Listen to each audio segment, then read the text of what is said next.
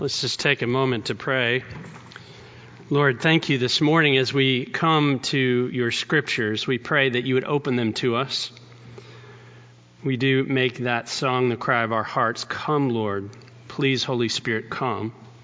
Come and speak through my words. Come and fill our hearts and minds. Come and lead us to Jesus.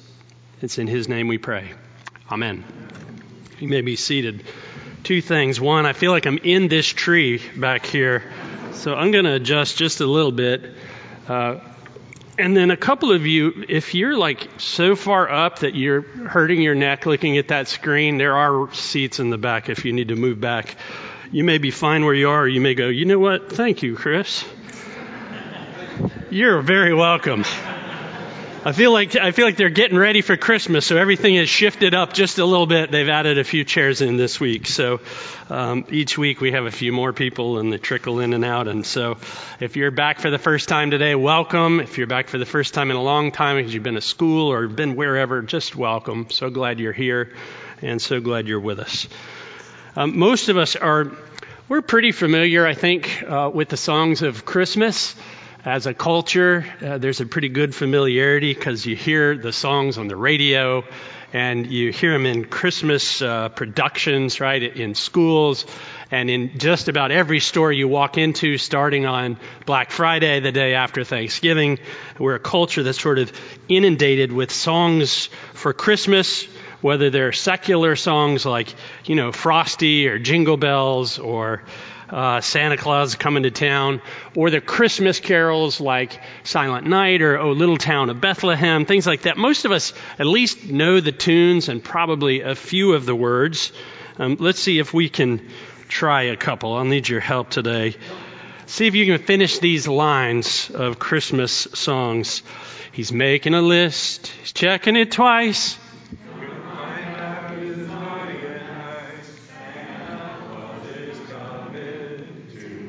Now, that's not good theology necessarily, but that's okay. Um, he already knows we're all naughty, and we need his niceness anyway. We won't get into the theology of the songs.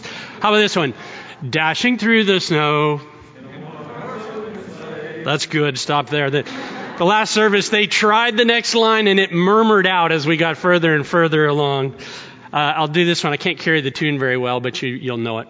Silent night. We're going to sing that in a few weeks, and it's going to be beautiful because we're going to do it by candlelight, and the Holy Spirit's going to come and bless us in ways that are truly wonderful. Uh, we'll do one more. How about We Three Kings? That's good. We'll stop there. Travel so far, we'll stop. Well done. See what I mean? You, you get it. Now, a lot of you are, are kind of church, so you know you might know those last couple, and we're all culturally acknowledged uh, culturally acclimated to the, to the secular songs.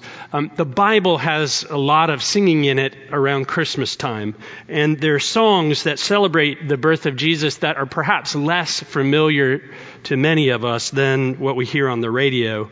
And all of those songs are found in the first and second chapters of the Gospel of Luke, which is really helpful for us because we've spent the whole year in Luke. We might as well finish the year out strong, right? And finish it up uh, going back to the beginning of the book, if you will. Today we're going to be looking at the Song of Zechariah. Last week we looked at Mary's song. This week we have the Song of Zechariah. Let me give you a little bit of background before we dive into the text here in Luke chapter 1. For centuries, the church has called this song the Benedictus. Everybody say Benedictus. It's Latin for blessed, which is the first word of the song. Uh, you hear it in verse 68 Blessed be the Lord God of Israel.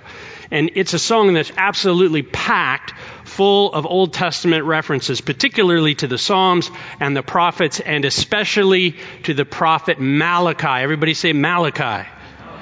The reason I do that is I don't want you to get confused when you read the book and you go, it's the prophet Malachi. Right. That's, that's a different guy, I think.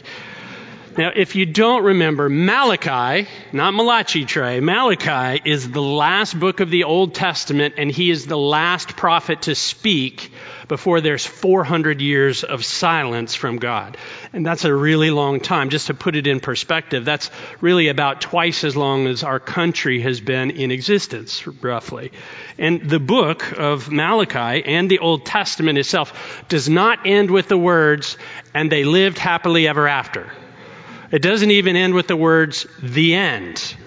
That's more like what you get in the end of the New Testament, the book of Revelation, and they live happily ever after. Um, at the end of Malachi, you get a promise from God that he will act again on behalf of his people. And that before that day comes, God's going to send a prophet in the spirit of Elijah, like the great prophet Elijah, who's going to prepare the way for God's arrival on the earth. So, a, a little bit uh, of more backstory here. Um, Zechariah's song is, in essence, this kind of bridge between the Old Testament and the New Testament. It's a transition point, and, and it's very thoroughly Old Testament uh, in its theology. And so it doesn't see everything that we'll get in the full picture that the Gospels give us. But it's a, it's a setup, if you will. It's a bridge. It's a connector from what was given in the Old and what is coming in the New. And it's Zechariah's way of just absolutely flat out. It's, it's a praise song, basically. It's delirious in its joy and its praise. Basically, Zechariah is saying it's finally happening the time is here. What God promised is happening. And we're going to unpack that in just a little bit. I have to keep giving some backstory, though. Um, it's, it's basically about God. That's the big theme. It's about this God who is faithful. Everybody say he's faithful. And so it's this praise of the God who is faithful to his people Israel. That's the main theme. There's a secondary, kind of smaller theme, which I'll call the That's My Boy section of the song, where Zechariah is pointing to his son, who is the forerunner for the Messiah. And we'll touch on that, but we'll, we'll stay mostly focused on, on the big stuff, this God who's been faithful to the nation. Now, last bit of, of backstory, right? You got to know who Zechariah is, or it doesn't all make sense. Zechariah is a priest and um, he is an old guy. And not only is he an old guy, but his wife is barren. She's old, but she's probably been barren most of her life. You, you know that because she's been, she's labeled that. Like she carries a label in her life, the one who's barren. And so, what's amazing about this song of Zechariah, the priest, and his wife Elizabeth is that, that this song of praise erupts out of a man who's a doubter. Everybody say Zach's a doubter. Now, we want to keep that in mind, right? Even though an angel of God appeared to him and told him this baby's going to come in a miraculous way and you're going to name him John, he doubts.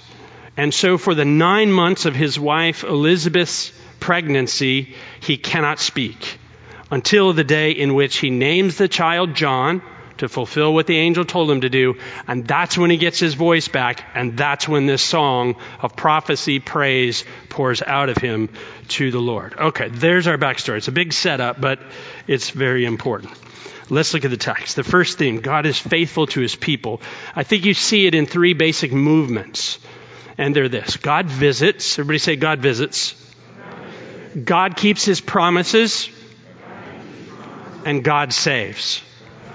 Uh, we'll take them one at a time. God visits. Verse 68 Blessed be the Lord God of Israel, for he has visited and redeemed his people. And then later in verse 78 Because of the tender mercy of our God, whereby the sunrise shall visit us from on high to give light to those who sit in darkness and in the shadow of death. So, on the sort of ends, the beginning and the end of this song, you have the God who visits his people. God who enters in. He's not part of the creation, He's outside of the creation, but God comes near. God is a God who engages. And the Greek for that word has a root that means He visits personally. He visits personally. But it's not like, hey, I'm going to drop by your place today for, you know, a casual chat while we sit on the porch, socially distanced, and then I'm going to take off. It, it's not that kind of superficial or, or, you know, simple kind of visit the idea of visiting in this, old, this New Testament word is the idea of seeing somebody who is in distress, who's in misery, who's in the midst of heartache, and intervening personally in order to help relieve their misery.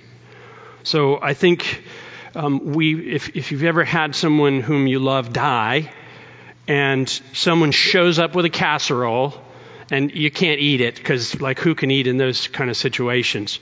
But they don't just bring the casserole and a card.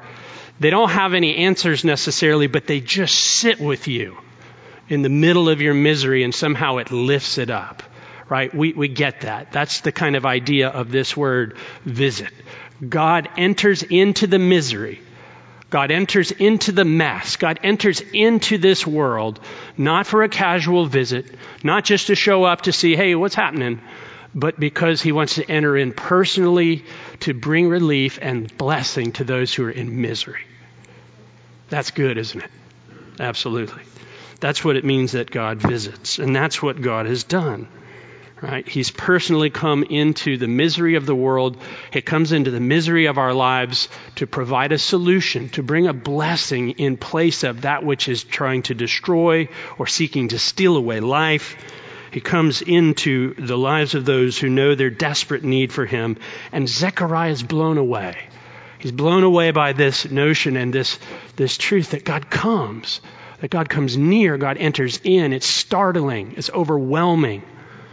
And he praises God for it because he's the God who visits. Second, he's the God who keeps his promises. And that's really a whole bunch of this psalm. There's a lot of verses. Verse 69 God has raised up a horn of salvation for us in the house of his servant David, just as he spoke, in other words, just like he said he would, just as he spoke by the mouth of his holy prophets from of old. Verse 72 says, To show the mercy promised to our fathers and to remember his holy covenant. A holy covenant is a promise made, the oath he swore to our father Abraham. Now, let's think about that long period of silence, those 400 years after the speaking of the book of Malachi, of this last prophet of God. There's this incredible silence. And you got to think that there is a question on the hearts and in the minds and on the lips of God's faithful people. Right? They're constantly oppressed over those 400 years. Like like they're in a place in, in the world where everybody's got to go through Israel to get to other places to conquer. So they're constantly getting smashed. The question is will God do what he said? Will it come through for Israel? Will God keep his promise? The prophets spoke about a Messiah a king and a deliverer who would come from heaven. He would vanquish evil and sin and death. He would be born of a virgin, born in the city of David, in Bethlehem. They spoke about him, calling him a ruler forever, a wonderful counselor, and the mighty God, and the everlasting Father, and the Prince of Peace. Malachi calls him the Sun of Righteousness in Malachi chapter 4. But can't you imagine somewhere around year 300 or year 20 or year 399, people wondering what if the prophets were wrong? What, what if it wasn't true? What if God's words can't be trusted? Maybe it was all made up. Maybe it was just wishful thinking. There's this long, dreadful silence.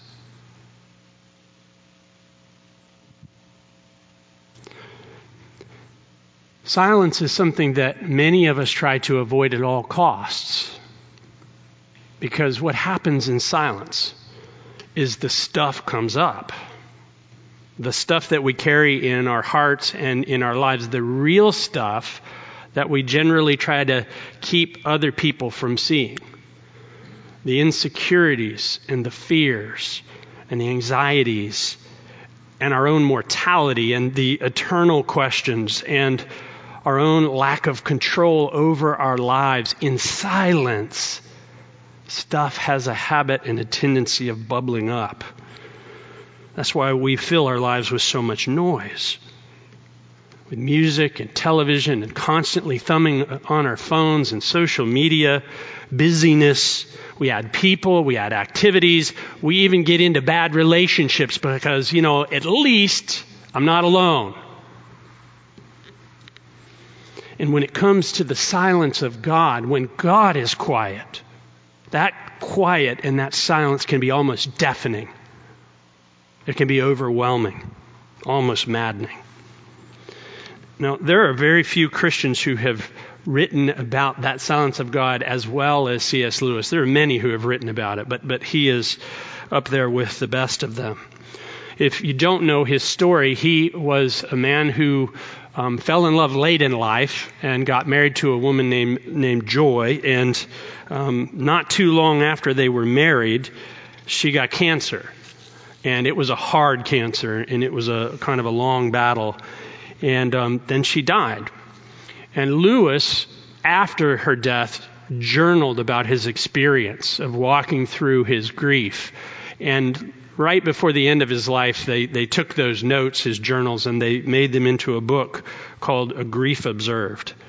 And, and what he wrote about so poignantly in there is not just the grief, but about the silence of God. Listen to what he wrote. No one ever told me that grief felt so much like fear. I'm not afraid, but the sensation is like being afraid. The same fluttering in the stomach, the same restlessness. On the rebound, one passes into tears and pathos, maudlin tears. I almost prefer the moments of agony. These are at least clean and honest. Meanwhile, where is God?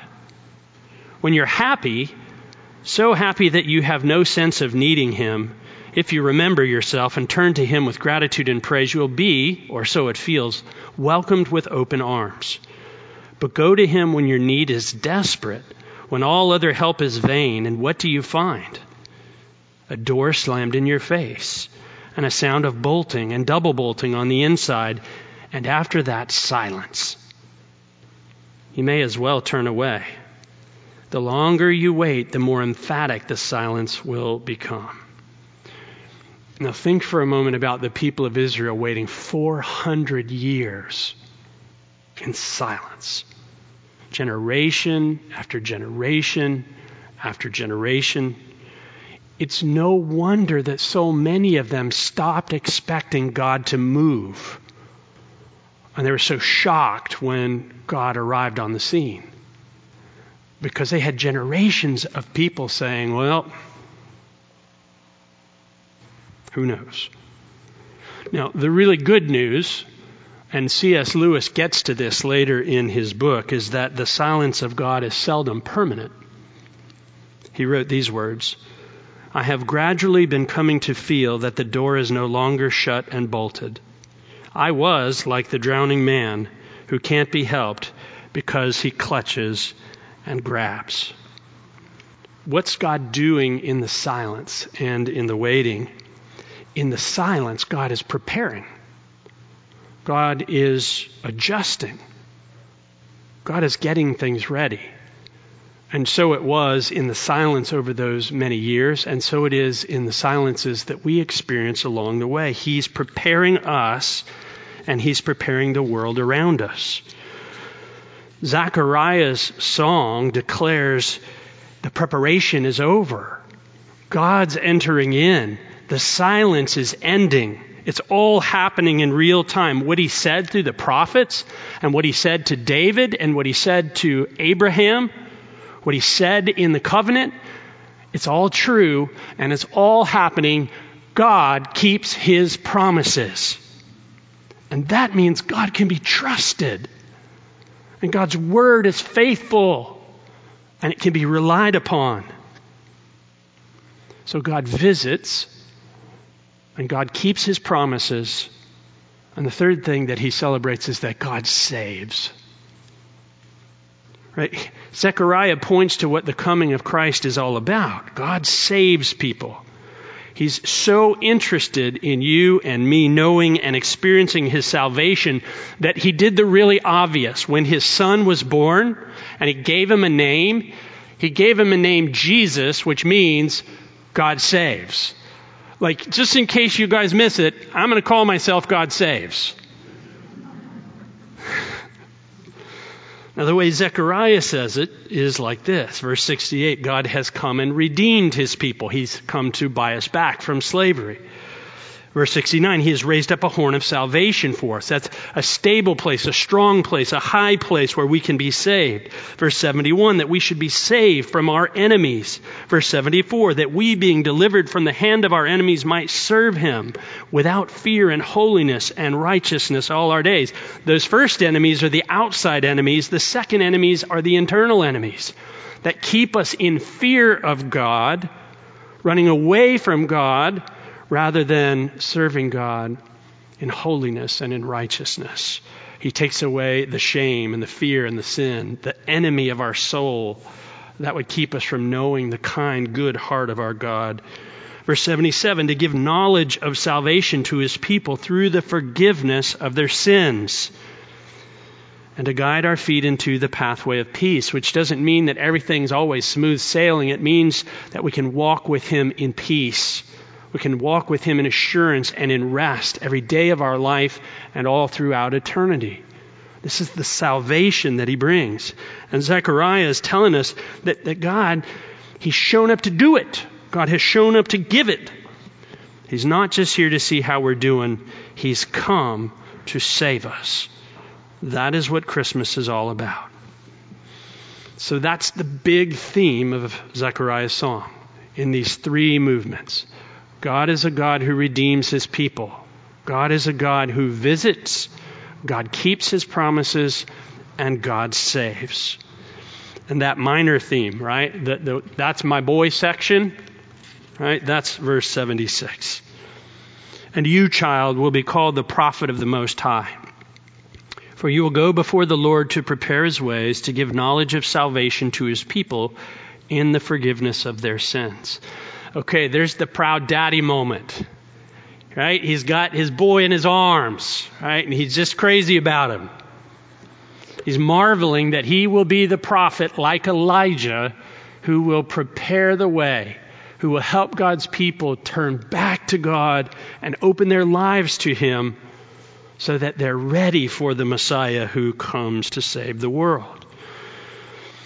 He's just named the boy. He's named him in obedience to what the angel told him to name him, and he names him John, which means God's grace. Now, here's what's so beautiful the doubtful servant of God, who's been in this season of silence, but has held there with the Lord, is now experiencing God's grace. You see the picture?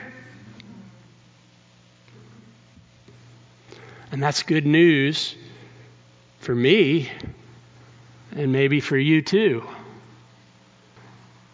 Because what I observe about my own life is that sometimes I'm super faithful, and other times I get a little half hearted. And sometimes I'm full bore for the Lord, and other times doubts creep in. And I won't call it unbelief so much as that nagging stuff. Like I got the big stuff. It's that everyday kind of unbelief that creeps in. Do you know what I mean? Okay, well, I, I, I get like that. The good news is that God did not sideline Zechariah in the midst of his doubts. Oh, he put him in a season of silence, but he didn't cut him out of the story of salvation. He didn't move on. The silence was not a punishment, the silence was a preparation to help him get to the Lord to help him be ready himself when Messiah came, to help him be prepared to serve his role and his part in the salvation plan of God. And that's helpful to me because it tells me God's not done with me on the days I blow it or miss it or fall into that sin again or kind of slink away from the Lord Oh, not for days or months, but maybe for hours, sometimes days, I suppose. And that means He won't do that with you either. I think that's good news.